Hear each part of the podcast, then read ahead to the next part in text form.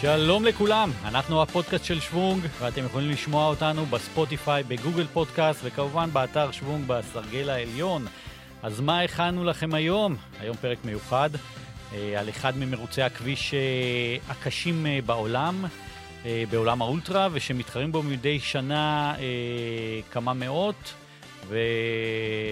וגם משלחת ישראלית יוצאת אליו השנה בסוף ספטמבר.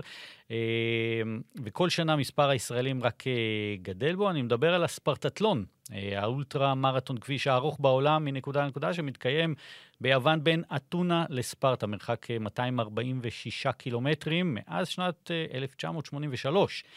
בשוונגה אנחנו עוקבים אחריו כל שנה ומלווים אותו.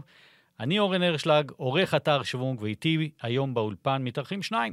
המאמן שלו ברוש, שזאת תהיה הפעם השלישית שהוא מזנק למרוץ המפרך הזה, וליז מלכה, שהיא הישראלית הראשונה שעשתה את הספרטטון ב-2019, והיא תשתתף בו גם השנה, בסוף ספטמבר, בפעם השנייה.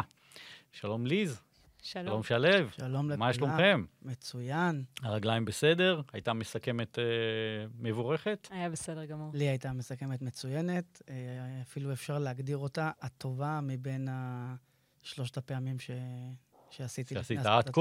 כן. אז לפני שנתחיל, אה, ספרו לי על החוויה המנטלית אה, להגיע לסוף המרתון, אה, האולטרה מרתון המפרך הזה, ולגעת בכף רגלו של אה, לאונידס, אנחנו נרחיב עליו אה, בהמשך. מה מרגישים בבטן, ליז? וואי, וואי, כל כך הרבה תחושות. אני, אחרי ש, שנגעתי בכף הרגל, פשוט התפרקתי בבכי. אה, זה היה פשוט מצבור של כל הרגשות ש, שליוו אותי לאורך כמעט 36 שעות. אז... בכי. בכי, בעיקר בכי. אתה שלו? בכי זה מילה שתחזור כשתראיין כל אחד שסיים את ספרטה. אבל אצלי זה לא היה בכף הרגל, זה התחיל 800 מטר לפני. כשאתה נכנס לספרטה, אתה נכנס לתוך שדרה, אתה רואה את לאונידס מרחוק, אתה מבין שסיימת את המרוץ, ואז מתחיל פרץ הרגשות. גם כל המלווים מצטרפים בשלב הזה, ומביאים לך את הדגל. ו... הוא נמצא שם, הפסל נמצא בסוף הרחוב. הוא נמצא בסוף השדרה, ואתה רואה אותו פשוט מרחוק. זה שלב שאני החלטתי, גם לא ידעתי אם אני אחזור לשם אי פעם, והחלטתי שאני פשוט הולך את כל השדרה הזאת ונהנה מכל רגע. מתשואות הקהל היווני? מתשואות הקהל היווני, מהילדים שרוכבים על אופניים ומעודדים. מכל הקהל האדיר ש... יש גם תלמידות בית ספר ש... שלבושות בבגד יווני אה, כזה שמעודדים כבר, גם? כן, זה כבר קורה כשאתה מגיע לפסל עצמו, ואז הם נותנים לך גם איזשהו כלי כזה עתיק יווני לשתות ממנו מים. מים. שזה טקס מאוד uh, מרגש, אבל באמת השדרה זה משהו ש... ועשיתי עשרות uh, מרוצים ואולטרות, זה משהו שאי אפשר לתאר אותו. זה, זה דמעות שאתה... אני, אני הלכתי 800 מטר בדמעות. וגם כשהייתי שם, יש לי תמונה מאוד מפורסמת. אצלך זה היה דמעות, אצל אה, לי זה בכי. בכי? כן. מה הטרמינולוגיה אומרת על הפערים בין שתי המילים האלה? אני לא יודע, אבל את אה, יש לך תואר ראשון אה, כעובדת סוציאלית, אולי תוכלי לתת לנו אה, תשובה? אני חושבת שזה מגיע מאותו מקום, זה פשוט... כן, זה התפרקות. חווים שם באמת עליות ומורדות לאורך הדרך. תראה, לי גם יצא שכדי לגעת בכף רגל של לאונידס, הייתי צריך לרוץ מרחק כמעט כפול. זאת אומרת, עשיתי שנה לפני זה 230 קילומטר, ועוד 246. זאת אומרת, המאמץ שאני השקעתי כדי לסיים את הספרטטלון, הוא היה כמעט כפול. וההתפרקות שלי הייתה, היא באמת הגיעה ממקום אה, טוטאלי לגמרי, וזה היה, היה מאוד מרגש. אם נלך אחורה, נזכיר שהישראלי הראשון שעשה וסיים את הספרטטלון הוא גלעד קראוז, הוא עשה את נכון. זה ב-2012, הוא עשה את זה חמש פעמים. אני חושב שהוא מחזיק במספר אה, הרב אה, ביותר. הוא גם מחזיק את ה-100 אחוזי הצלחה, זאת אומרת, יש לו חמש מחמש. נכון. שזה גם... ש- שאחוזי ההצלחה בספרטטלון הם נמוכים. מאוד. מאוד. כן. בגלל הקושי מן הסתם, החום היווני, הקאטופים בהתחלה. הקאטופים 75 תחנות. זה לא רק בהתחלה, זה לאורך כל הדרך. אבל, אבל בהתחלה הם יותר קשים. אה, הם יותר קצרים. נכון, כן. בדרך כלל כשמדברים על מרחקים כאלה, אה, לאנשים ישר עולה בראש המילה משוגעים. מוכר לך, אני מבין. כאילו, הביטוי הכי הרבה באוטו, אני לא נוסע את המרחק הזה. או אתם לא נורמליים. כן. אני רוצה להתעכב על זה, כי בעיניי מדובר פה בתהליך של ביקוע האני העצמי שלך. יש פה אגו וסופר אגו שמתאחדים, הרי בסוף אנחנו רצים, אבל זה יושב על מקום מאוד פסיכולוגי אצלנו כרצים.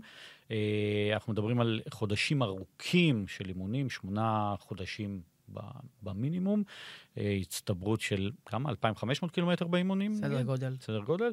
אה, שבו הרצים בעצם בוחנים את עצמם בזכורית מגדלת אה, על כמה פרמטרים, מפיזיולוגי למנטלי, לתזונה, ואחר כך גם את, ה, את, את הביצוע עצמו על המסלול, שהוא סיפור אחר לגמרי. השאלה שלי עבורכם, האם אתם משוגעים? תראה. בטוחה, תראה, אני חושבת... אוקיי, כפסיכולוג לא מומחה, כן. שלא הוסמך עדיין, הזמן בין שמיעת השאלה, הגיחוך והתשובה, לא, אני... אני, אני מניח שהתשובה היא חיובית. אני מאמין שכלפי הסביבה זה אולי יכול להיתפס ככה. אגב, לא כלפי הקרובים. אני לא חושב שכלפי הסביבה, מדובר על ה... כלפי עצמנו, אני לא, מרגיש משוגע. הארוך ביותר, באחד הארוכים בעולם, אם לא הארוך שבהם. אז אני, אני רק אסביר את הדעה שלי ממקום טיפה יותר... אה, אה, רציונלי, אה, מעבר ל"אתם משוגעים". אני חושב שזה איזשהו תהליך שאנחנו עוברים לא בשמונה חודשים שלפני המרוץ או 2,500 קילומטר, זה איזשהו תהליך שעברנו בשנים האחרונות. בשנים האחרונות, ו... וככל שהזמן עבר, כולנו התחלנו ב... במרחק מרתון והגדלנו פחות אותו. פחות מזה. כולנו התחלנו בחמישה קילומטר. לא, לא, נכון, נכון. בואו. אני מדבר, כשעברנו לעולמות של המרחקים הגדולים באמת, אז אף אחד לא נחת בספרטה. עשינו תהליך מאוד ארוך, גם עם עצמנו, ובדקנו גבולות הרבה לפני שחשבנו שאנחנו מסוגלים לעשות 246, וגם כשכבר הגענו ל-100 מייל, שזה מרחק באמת ארוך, והוא לקח לנו בסביבות 16 שעות, 17 שעות, זה עדיין מחצית מהזמן שלוקח לסיים את הספרטטלון. זאת אומרת, עברנו המון בדרך כדי לבדוק את היכולות שלנו ואת ההתאמה למרוץ, וגם הקריטריונים עצמם, שבטח נדבר עליהם, אה, עושים את הבדיקה עבורנו כדי לראות שאנחנו מתאימים למרוץ. זאת אומרת, אני לא מרגיש שאנחנו משוגעים, אני מרגיש שאנחנו מוכנים. אוקיי. Okay. ליז?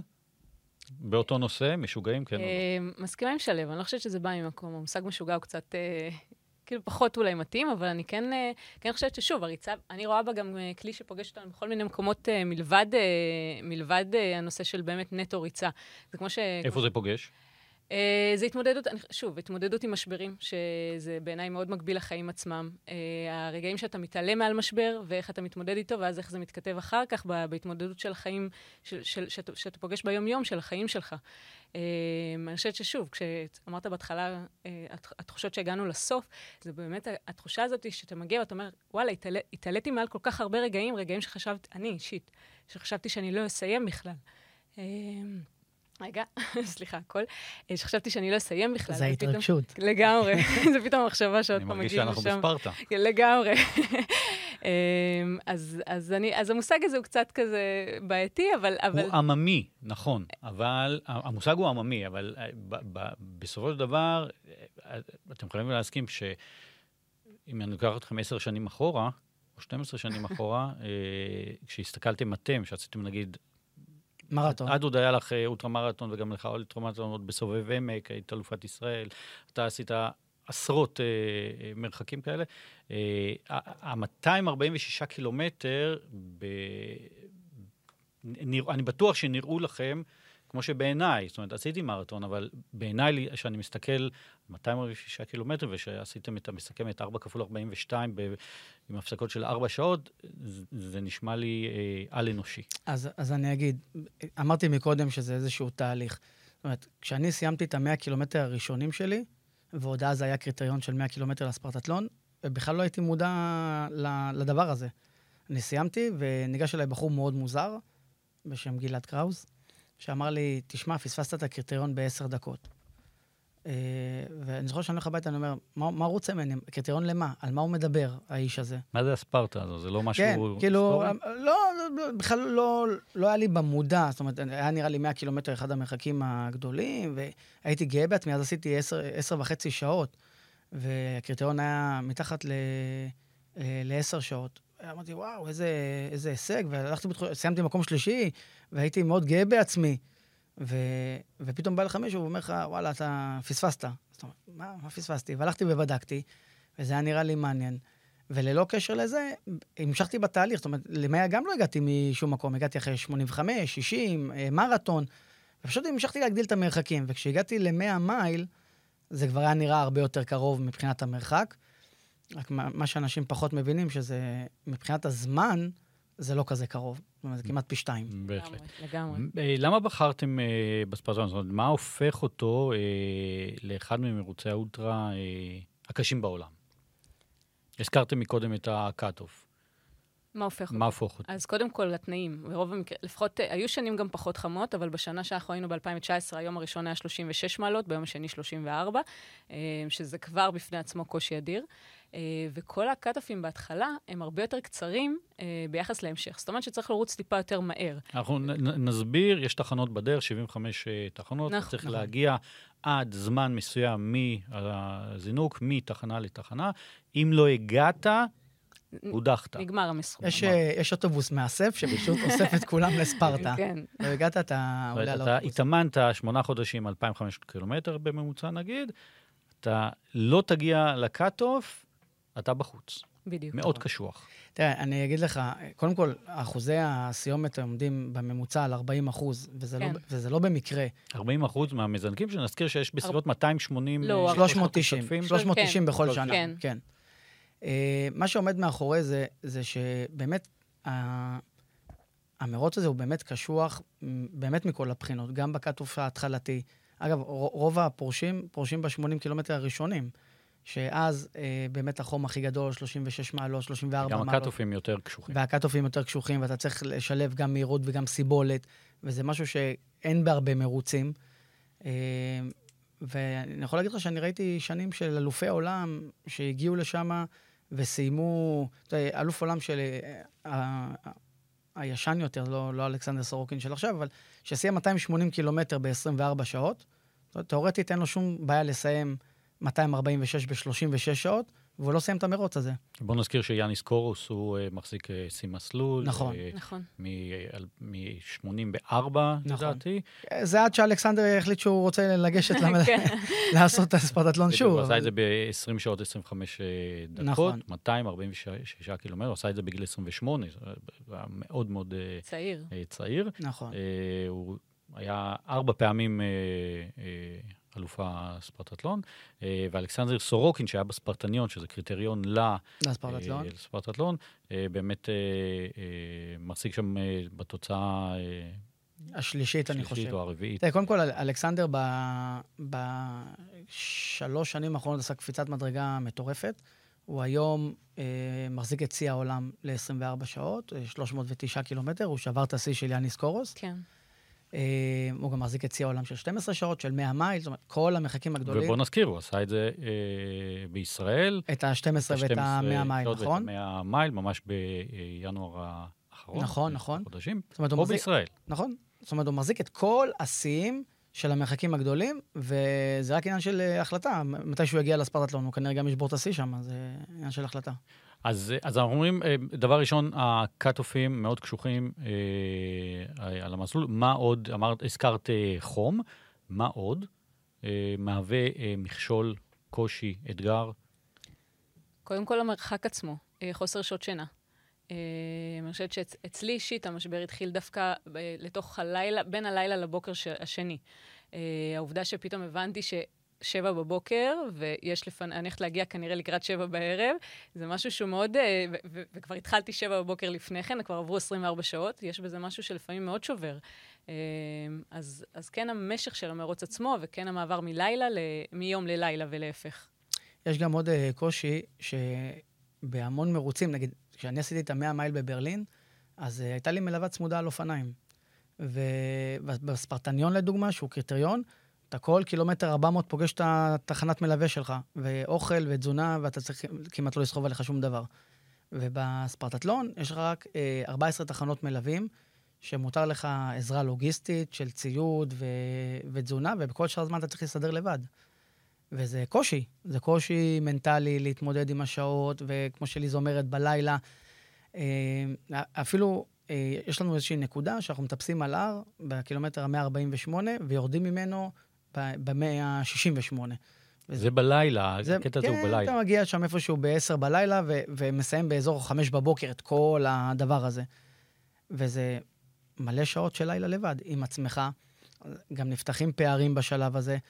אתה כמעט ולא רואה אנשים סביבך, פנס פה, פנס שם, וחושך מוחלט, וזה התמודדות. ואתה צריך להתחיל, אה, אתה גם עייף נורא, כי עברת גם את המרחק הגדול, גם הרבה מאוד שעות, וגם לילה שאתה רוצה לישון. וזו התמודדות לא פשוטה. אז אנחנו מדברים אה, על התמודדות. אה, אני חושב שהתמודדות של פעם שנייה היא לעיתים אה, אה, קשה יותר אפילו מה, מהפעם הראשונה. חוץ מלי, זה בדרך אה, כלל. בוא, בוא תספר את הסיפור אה, שלך, שדווקא הפעם הראשונה הייתה, היה איזה מכשול, בוא תספר לנו את, בקצרה אז, את הסיפור. אז אני רק אגיד בקצרה שכל הישראלים, אה, רוב הישראלים, לא, סליחה, לא כולם, רוב הישראלים שניסו לגשת בפעם השנייה, אה, חוץ מאריאל וגלעד. שיש ארי... רגע, בואו לא נדבר בשמות פרטיים, אנחנו מדברים על אריאל רוזנפלד. נכון, וגלעד קראוס. שמחזיק בשיא, ב... בזמן הכי מהיר. בזמן הכי מהיר של הישראלים. של הישראלים, נכון. חוץ מהם שניגשו ויש להם 100% הצלחה, כל הישראלים שניגשו פעם נוספת לא הצליחו. אוקיי, בגלל זה הנתון הזה שהפעם השנייה היא מאוד קשה. עכשיו, למה לי זה לא עבד? כי אני, את הפעם הראשונה לא סיימתי. ואז בפעם... ולא הש... שלא לא הצלחת, נכון. אה, הייתה הוראה בקילומטר 230 30, לדעתי, כן. אה, לעצור עקב הסופה. אה, נכון. שהייתה, זה היה ב-2018. זה היה ב-2018.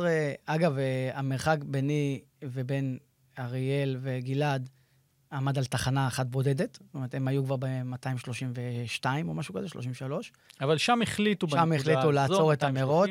לעצור, להשבית, להדמים את המרוץ. נכון. אני, אני, אני אפילו לא רוצה להיכנס לנעליים שלך, על מנת להבין, כי זה מפחיד אותי פשוט, מה, מה, מה, מה התחושות להגיע לנקודה הזו. אם נדמה את זה, זה בערך להגיע לנקודה 40 קילומטר במרתון של 42, 195. אתה יודע מה, אפילו 41. לך, אפילו 41. אומרים לך, אוקיי, אנחנו עוצרים. תשמע, בדקתי את זה פעם, אני עברתי 93.8% מהמרחק, בסדר? זה כאילו, אתה עברת את הכל, ומי שמכיר את המסלול של ספרטה, יודע שנשארים רק 16 קילומטר בירידה לסוף. גם אם תלך אותם, וגם... אתה אה, בסוף. אי אפשר לא לסיים. וסטטיסטית נכנסתי, גם תמיד אומרים, מי שהגיע ל-230 סיים את המרוץ. סטטיסטית אני שברתי את הדבר הזה. אבל אני חושב שזה מה שעזר לי מאוד להגיע למרוץ השני ולסיים אותו. כי אני קודם כל רציתי להוכיח לעצמי, רציתי להראות שאני, שאני בין הגדולים, שאני שווה בין שווים. ולא לסיים פעם, פעמיים, יכל להיות משבר הרבה יותר גדול. וזה החזיק אותי המון על המסלול. ואני אומר תמיד, שלא משנה כמה אתה מגיע מוכן, אתה צריך לבוא עם איזושהי אקסטרה מוטיבציה כדי להצליח בספרטטלון, כי אף אחד לא אוהב לרוץ ב-40 מעלות חום, או ב-36. אתה צריך משהו שיחזיק אותך, אה, והרבה פעמים כשסיימת את המרוץ, אז, אה, אז אין לך את המשהו הזה. אתה, אתה מבין? אתה, אתה כאילו סיימת ואתה אומר, אוקיי, אני כבר הוכחתי לעצמי את זה. ובגלל זה הפעם השנייה היא מאוד קשה. ליז, פעם שנייה מאוד קשה, אני ממשיך מפה, את עוד... זה הכל אה, יחד, כי זה להגיע אחרי לידה. את עוד מעט, פעם שנייה. כן. אה, פרפרים בבטן? הכל יחד, חששות, פרפרים. יותר מהפעם הראשונה? כן, כי אני מגיעה עכשיו עם uh, תינוקת בת חצי שנה, uh, שזה הופך את זה ליותר מורכב. Uh, היא טיסה איתכם. היא, היא נוסעת איתנו, יחד עם אחותי ובן הזוג שלה, שהם uh, בעצם, ו- ובן הזוג שלי, uh, שהם uh, יהיו, אחותי ובן הזוג שלה יהיו עם, עם uh, הבת הקטנה, כאילו עם הבת, הבת שלי ישמרו עליה, ובן הזוג שלי ילווה אותי. אה, זה הופך את זה ליותר... גם הבן זוג שלך, אה, שחר ממן, נכון, גם, גם אה, רץ. עוסק בתחום. נכון, נכון, נכון, נכון. גם היה איתנו ב-2019. כן, ברור, הוא ליווה אותי גם שם. כן. גם, אחות, כן, גם אחותי נכון. ובן הזוג שלה ליוו אותי בפעם הקודמת. זה הופך את זה ליותר מורכב, כי יש יותר חששות שמתלוות. אני חושבת שגם התוכנית אימונים, אם אני מסתכלת ביחס ל-2019, הייתה פחות אידיאלית, כי שוב, יש, עשיתי מה שאני יכולה במסגרת הנסיבות. אז זה המון המון יחד, אבל אה, ננסה, ננסה לעשות הכי טוב שאפשר. את, את, את מרגישה את, ה, את האחריות המוטלת על כתפייך. כדי להוכיח שפעם שנייה... כדי להוכיח את הפעם, משבר התקליט השני, כמו שקראו כן. לו פעם? תראה, גם, אגב, גם פעם ראשונה אני זוכרת שאמרו לי שרק 10% מסיימים, מה נכון, שאני זוכרת, נכון. וגם זה היה נורא מלחיץ, וגם הגעתי לשם 10% מאלה שזה הבכורה. פעם הראשונה שלהם, כן. מהפעם הראשונה, וזה גם היה, בעצם הגעתי כישראלית אה, ראשונה, שכאילו אישה ישראלית ראשונה שרוצה לסיים מה את המרוץ. בוא נתעכב על זה שנייה, מה, זה עושה? מה... וואו. קודם כל עשינו עלייך כתבה בשוונג, אה, של אה, דגנית אה, נכון, אני ראיינה. אותך. אה, ולקראת הפודקאסט הזה קראתי אותו שוב. אה, מה, מה- זה עשה בזמנו? אה, איזה תחושות זה עשה לך? אה, הייתי... בהמון- יותר אחריות, יותר קושי, יותר... כן, אה, אה, לא יודעת אם קושי, כן יותר אה, סטרס. זאת אומרת, כן ידעתי שהרבה עיניים מופנות אליי, וכן היה איזשהו חשש אה, מה יקרה אם אני לא אסיים ואיך זה ישפיע עליי. אה, כן ניסיתי להתנתק בלילה שלפני, מהכל, בכלל לח- לשים את הטלפון רחוק ממני, כדי לא להיות ככה בתוך זה, ובאמת להתמקד בעצמי. אה, וגם לאורך המרוץ העדפתי. זאת אומרת, כאילו, פחות להיות, ל- ל- להגיע ולעשות את העבודה, ו- ופחות ככה להיות, אה, אה, כאילו, שיעדכנו, וזה כאילו... הייתי, הייתי, רציתי כאילו להתכנס לתוך עצמי ולנסות לעשות את הכי טוב שאני יכולה. אז אה, כן, זה היה המון לחץ. אה, אני רק אגיד שמה שהיא מתארת כרגע, זה בדיוק מה שאתה צריך כדי לסיים ספרטטלון. אתה צריך להביא איזשהו אקסטרה מסוים, אקסטרה מוטיבציה, משהו שונה מהיכולות הרגילות שלך. והלחץ הזה שהיה עליה, הוא לחץ חיובי. זה הרצון להוכיח שהיא הישראלית הכי טובה והראשונה שסיימה את זה. זה מספיק כרגע- חזק. אז אם כרגע היא אה, תעמוד באקרופוליס ותזנק בפעם השנייה, אז יש לה את ה... את ה... לשבור את המחסום של הפעם השנייה, נכון? היא תהיה האישה הראשונה, הישראלית, והשנייה, ש... שעשתה דאבל. כן.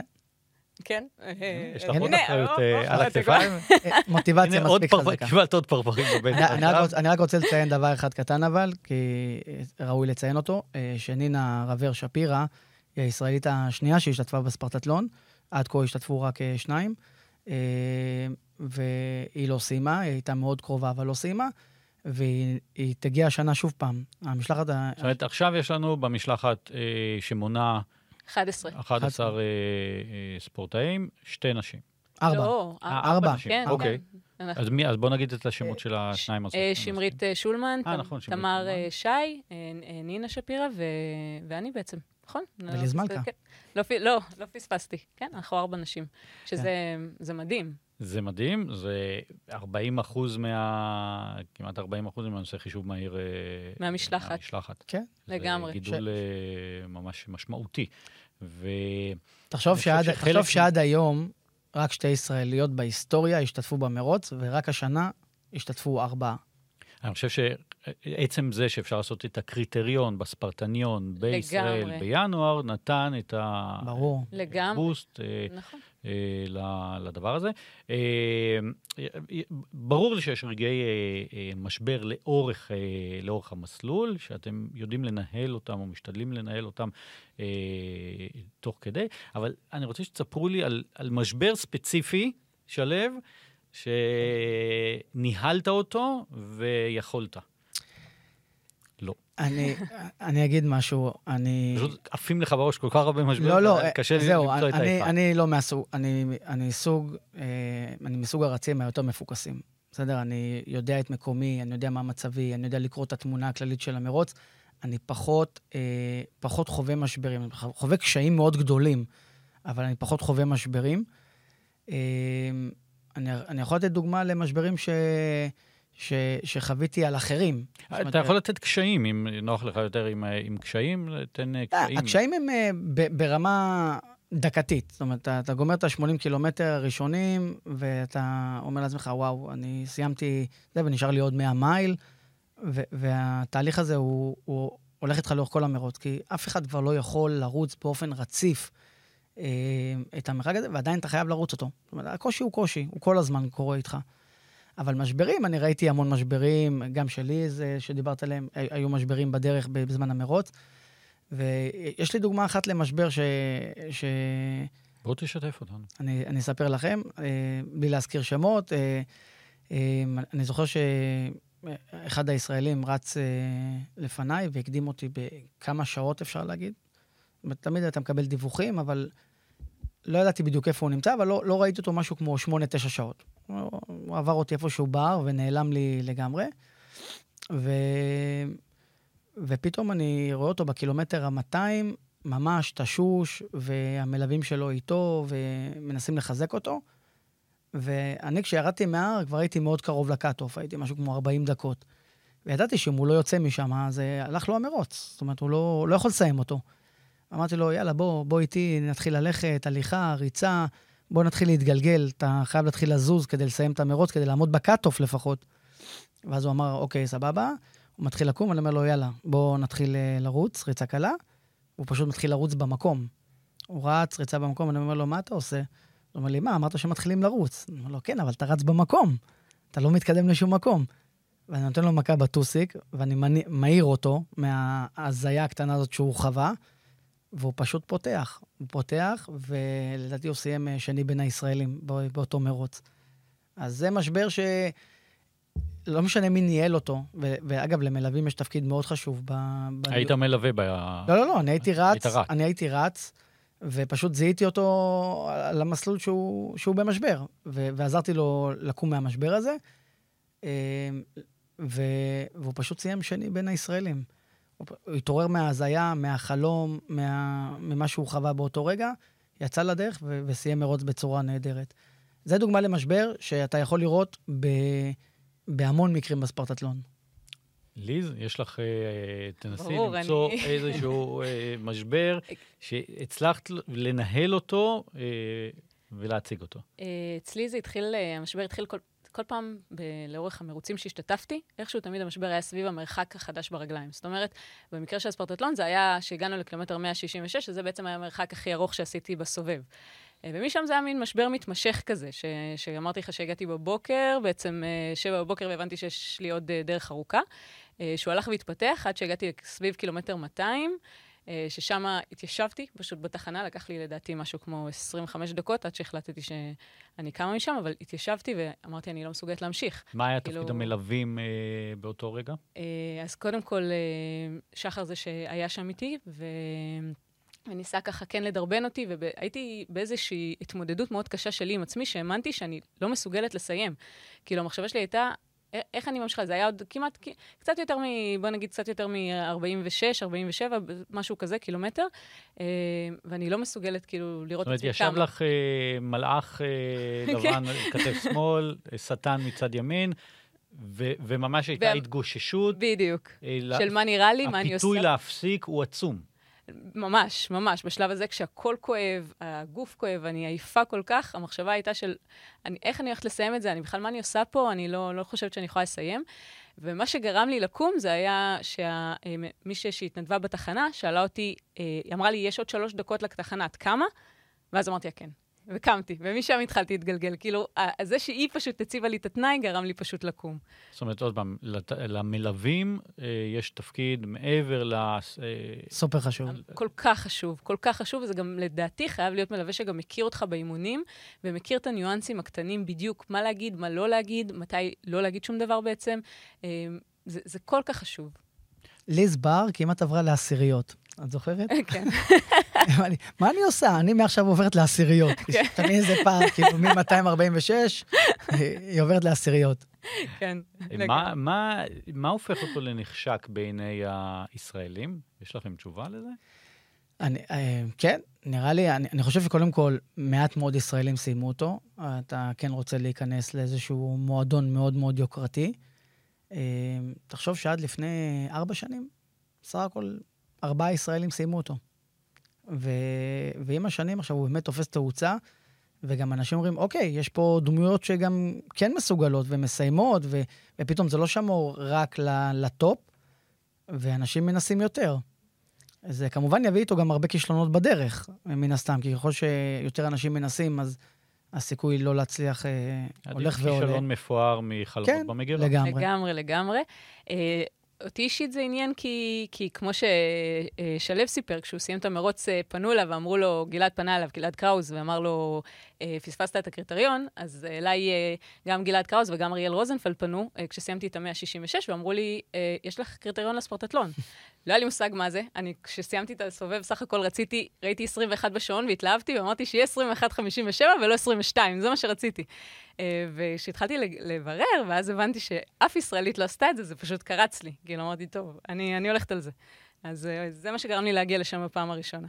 ולמה לחזור שוב? על מה זה יושב? אה, פגעתי פה במשהו, אה? ממש. תקשיב, למה לחזור שוב? אני חושב שקודם כל זה המרוץ שעשיתי הכי הרבה פעמים. זאת אומרת, אני גם חוזר אליו, גם בתור מאמן, גם בתור מלווה, גם בתור רץ. שנה שעברה ב-21 עשית אותו כמלווה. הייתי המאמן של חגי סלע, שסיים, והלכתי ללוות אותו. שאגב, הרגשתי שאני חייב להיות שם, כי זה משהו ש... בתור, בתור מאמן אתה, אתה, יש לך אחריות מאוד עצומה. אנחנו נגיע לקטע של האימון, אבל... כן, כן, אז אני אומר, אז אני אומר, כאילו, הרגשתי שאני חייב להיות שם איתו, אז, אז אה, זה פעם שלישית. למה לחזור, לפחות במקרה שלי, הפעם הראשונה, כמו שאתה יודע, נעצרה בגלל הסופה, והרגשתי קצת... אה, זה אגב משהו שיושב עליי עד היום. זאת אומרת, לא משנה כמה פעמים אני אסיים, זה יושב עליי. וזה מעצבן אותי מאוד, וכל פעם שאני נזכר בסיטואציה, אין לי מושג איך זה קרה. ו... והפעם השנייה... לא כל כך היה קשור, זה לא כל כך היה באחריותך. זה ממש לא רלוונטי. יש לי DNF, לעולם לא יהיה לי 100% הצלחה. זה ממש לא משנה, באשמת מי זה, בסדר? וזה יושב עליי כל הזמן. בפעם השנייה, אני לא יודע אם אתה זוכר, ואנשים מכירים, אה, עד אוגוסט הייתי עם מחלת הנשיקה. כן.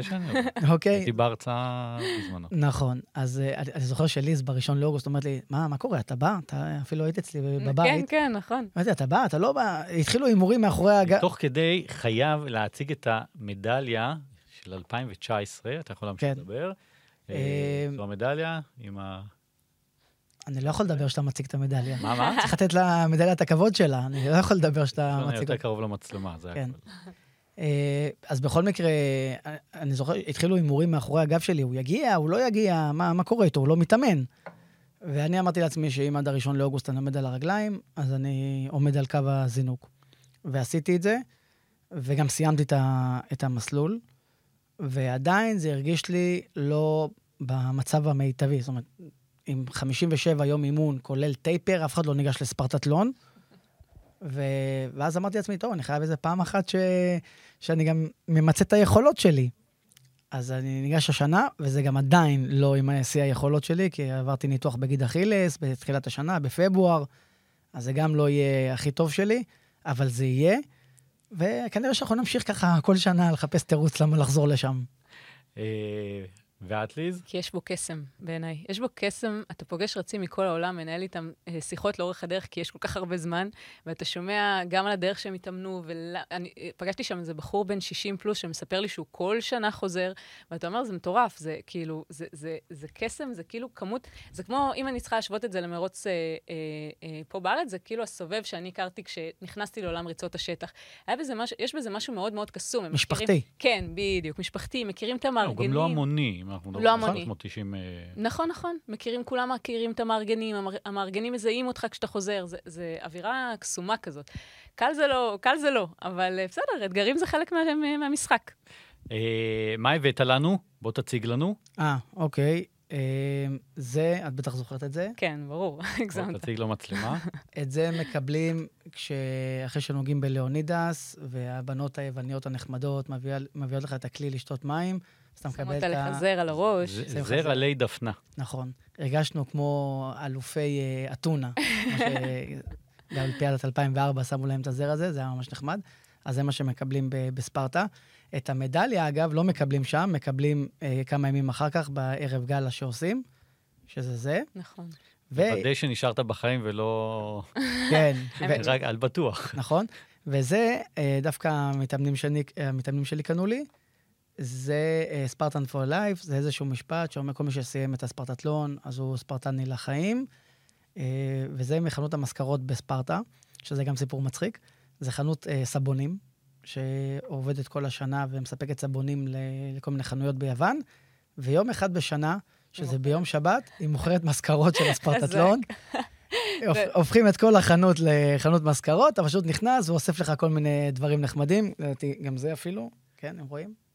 יש שם נדמה לי גם אה, כוסות, אה, אם אני זוכר, כן, שראיתי. כן. הכל, הכל. מחזיקי מפתחות, כוסות, יש הרבה מאוד דברים. צ'ייסרים, הכל. מנצלים את האנדרופנים שעדיין זורמים לך בגוף, ואתה נכנס... יש קטע כזה גם, כמו שליזה אמרה, זה משפחתי וזה, אז ב-10 בבוקר ביום שבת כולם חוזרים לזירת הפשע, מה שנקרא, לפסל, ועושים תמונות. יש גם ריצה כן. אחר כך, באצטדיון. אני לא התעוררתי אליה. לא היית? לא התעוררתי, אתה היית שם. נכון, ברור. יש ריצה באצטדיון. מרוץ התחתונים, ברור. אני לא התעוררתי. ברור. זה הגדול. אני רוצה להתמקד איתך, שלו, אה, שאלה אחרונה. אה, אתה גם אה, עושה את הספרטנון, אבל גם מאמן הפעם נכון, שני ישראלים. נכון. איך זה, איך זה משתלב? זה משתלב. ומה יותר קשה, לאמן או להתאמן? לרוץ זה קשה, להתאמן זה גם קשה, אה, לשלב את, לאמן זה סופר קשה, ולשלב את כולם ביחד זה, זה משימה לא פשוטה בכלל. אני, אני אסביר גם למה. אה, אתה מקבל רצים מיומנים מאוד. זאת אומרת, אף אחד לא בא אליך ואומר לך, אני רוצה לדעת איך לרוץ. אני מאמן את יניב שיינורן, שהוא אלוף ישראל ב-100 מייל וב-100 קילומטר.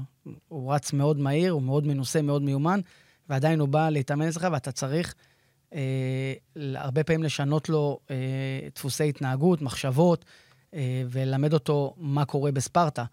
וזה דבר שהוא לא פשוט. גם סטס, שהוא הגיע אליי, הוא הגיע... אה, סט... סטס חלפסקי, הוא הגיע אליי אחרי פעמיים של 24 שעות, לא צריך ללמד אותו לרוץ, ועדיין צריך ללמד אותו לרוץ אה, בספרטה. ואני חושב שהתהליך הזה, ללמד אנשים שהם מיומנים ולשנות להם דפוסים, הוא מאוד קשה. אה, אני חושב שדי הצלחתי בזה השנה. ו- וכן, השילוב הזה של גם לקחת אותם וגם להתאמן בעצמי, הוא שילוב מאוד קשה, אבל אם בסוף שלושתנו נסיים, אני חושב שזה יהיה הסיום הכי מתוק שהיה לי עד היום. מה לאחל לכם? שיהיה המון בהצלחה. לגמרי. שלא יהיה חם. לא אכפת לי שיהיה חם. תראה, אפשר, אפשר כמה מעלות פחות. צונן יותר. אפשר sub 30. sub 30 זה חלום. וואי, לגמרי. sub 30 זה חלום. אני... אנחנו מדברים על איחולים, זה מה שאני מאחל לכם. איחולים, תאחל לי 22 מעלות, זה יהיה נפלא. אבל התאמנו גם לטמפרטורות הגבוהות, אנחנו, גם אם זה יקרה, אז זה יהיה מגניב. תודה רבה. תודה לך. ליז מלכה, שלו ברוש. תודה. על התובנות האלו. אה, ותודה לכם שהייתם איתנו בעוד פודקאסט אה, אקסטרים של שוונג. תוכלו למצוא את כל הפרקים שלנו, ויש כבר עשרות, בספוטיפיי, בגוגל פודקאסט, באתר שוונג, בסרגל העליון, כתוב פודקאסטים, תלחצו. תהנו. אתם מוזמנים כמובן להמשיך לקרוא אותנו כל יום, כל יום באתר שוונג, בפייסבוק, באפליקציה, באינסטגרם, בטלגרם. אז רוצו בדרכים טובות, וניפגש על המסלול. Bye. Bye.